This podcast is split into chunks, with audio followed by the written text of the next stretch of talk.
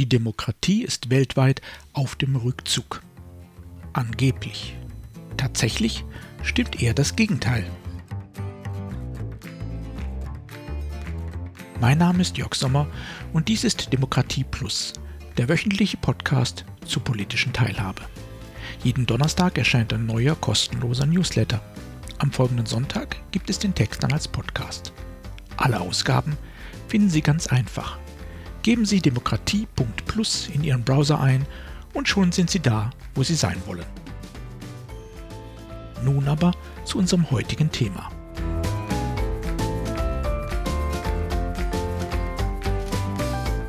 Der junge Greis. Wir sind Loser. Also wir alle in unserem Land, nur die Reichsbürger nicht. Und die Putin-Fans, die Rechtsradikalen auch nicht. Die alle sind die Zukunft.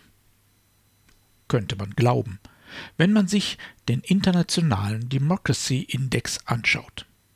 Der wurde erstmals im Jahre 2006 und danach meist jährlich veröffentlicht von der britischen Economist Gruppe. Anhand von 60 Kriterien teilt sie die Staaten dieser Welt ein in vollständige Demokratien, unvollständige Demokratien, Hybridregime und autoritäre Regime. Im aktuellen Bericht wurde festgestellt, dass gerade einmal 6,4 Prozent der Weltbevölkerung in einer vollständigen Demokratie leben. Und da sind sogar Monarchien mitgerechnet, wie das Vereinigte Königreich oder das Herzogtum Luxemburg. Die USA zählen allerdings ebenso als unvollständige Demokratie wie Frankreich, Spanien oder Belgien. Die Ukraine ist sogar ein Hybridregime, die letzte Stufe vor der Autokratie und hat sich laut Index in den vergangenen 16 Jahren beständig weiter von der Demokratie entfernt. Wir ahnen schon, so ganz objektiv und präzise sind die Einordnungen wohl nicht. Vielleicht aber auch schlicht nicht politikwissenschaftlich seriös. Was uns andererseits aber auch wieder nicht zu sehr verwundern sollte, denn dahinter steckt ausgerechnet ein erzliberales Wirtschaftsmagazin aus dem Vereinten Königreich, das von mehreren großen Interessengruppen kontrolliert wird. Und Investmentbanker haben einfach traditionell eine andere Sicht auf die Demokratie als gemeine Bürgerinnen und Bürger. Dieser Index ist also mit Vorsicht zu genießen. Grundfalsch ist er sicher nicht. Doch er verzerrt. Denn er vermittelt den Eindruck, die Demokratie sei weltweit auf dem Rückzug. Und das stimmt so nicht. Nicht einmal aus dem Index lässt sich das ablesen. Wie real nämlich die demokratische Mitwirkungsmöglichkeit für die Bürgerinnen und Bürger ist, hängt in Ländern wie Frankreich, Spanien oder Deutschland weitaus mehr von Bildung, Einkommen und anderen Faktoren ab als vom jeweiligen Wahlsystem. Und fasst man die Gruppen 1 und 2, zu der diese drei Länder gehören, zusammen, dann lebten 2006 rund 48 Prozent der Weltbevölkerung in einer mehr oder weniger perfekten Demokratie. 2020 waren es knapp 50 Prozent. Ein globaler Trend sieht anders aus.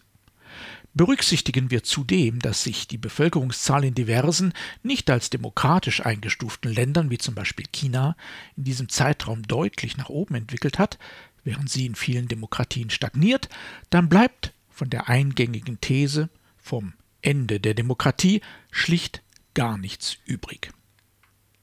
Erweitern wir den zeitlichen Horizont von den letzten 16 Jahren, die der Economist abbildet, beliebig weit nach hinten, egal ob bis 1989, 1945, 1918 oder noch weiter, dann stellen wir fest, die coolste Socke auf dem Platz ist und bleibt die Demokratie. Sie ist verstanden als politische Teilhabe für alle und nicht nur für eine Sklavenhalterelite wie im alten Griechenland, historisch vergleichsweise jung. Sie ist seitdem auf dem Vormarsch, sie ist mehr und mehr Menschen zugänglich. Sie ist also jung, sexy und erfolgreich. Und doch haben wir in unserem Land manchmal den Eindruck, sie sei ein kurz vor dem Kollaps stehender Greis. Vielleicht, weil beides zugleich richtig ist. Wir leben in Deutschland seit einem Dreivierteljahrhundert in einer stabilen Demokratie. Viele bereits in der dritten oder vierten Generation, manche allerdings auch erst deutlich kürzer. Historisch jedoch neigen alle Gesellschaftssysteme, erst recht jene, die eine Bürokratie ausbilden, dazu, nach so langer Zeit ein erhebliches Maß an Verkrustungen, Erstarrungen und surrealen Praktiken zu entwickeln. Das kennen wir aus Monarchien, Aristokratien, aus realsozialistischen Experimenten, aber eben auch aus Demokratien. Die entscheidende Frage ist also nicht, ob oder wann sich solche Erstarrungen herausbilden, sondern ob sie überwunden werden können, ohne dass das System gewaltsam zerschlagen wird. Tatsächlich ist das eine der großen, oft vergessenen Grundideen der Demokratie, sie als System zu verstehen, das nicht Bestand garantiert, sondern Veränderung organisiert. Wenn sie das nicht tut, scheitert sie. Und das ist der Punkt, an dem uns der aktuelle Eindruck, unsere Demokratie sei unter Druck, eben doch nicht täuscht. Wir sind aktuell noch nicht besonders erfolgreich darin, Veränderungen zu organisieren. Manche glauben, wir könnten die Wirtschaft digitalisieren, ohne dass dies Folgen auch für unsere Teilhabe hat. Manche glauben, wir könnten den Klimawandel überstehen, indem wir ein paar Energieträger austauschen und ansonsten so weiter verschwenden wie bisher. Manche glauben, wir könnten unser Wirtschaftsleben weiter so optimieren, dass mehr und mehr Menschen nicht mehr verwertbar sind und sich aus der Wohlstandsgesellschaft verabschieden müssen.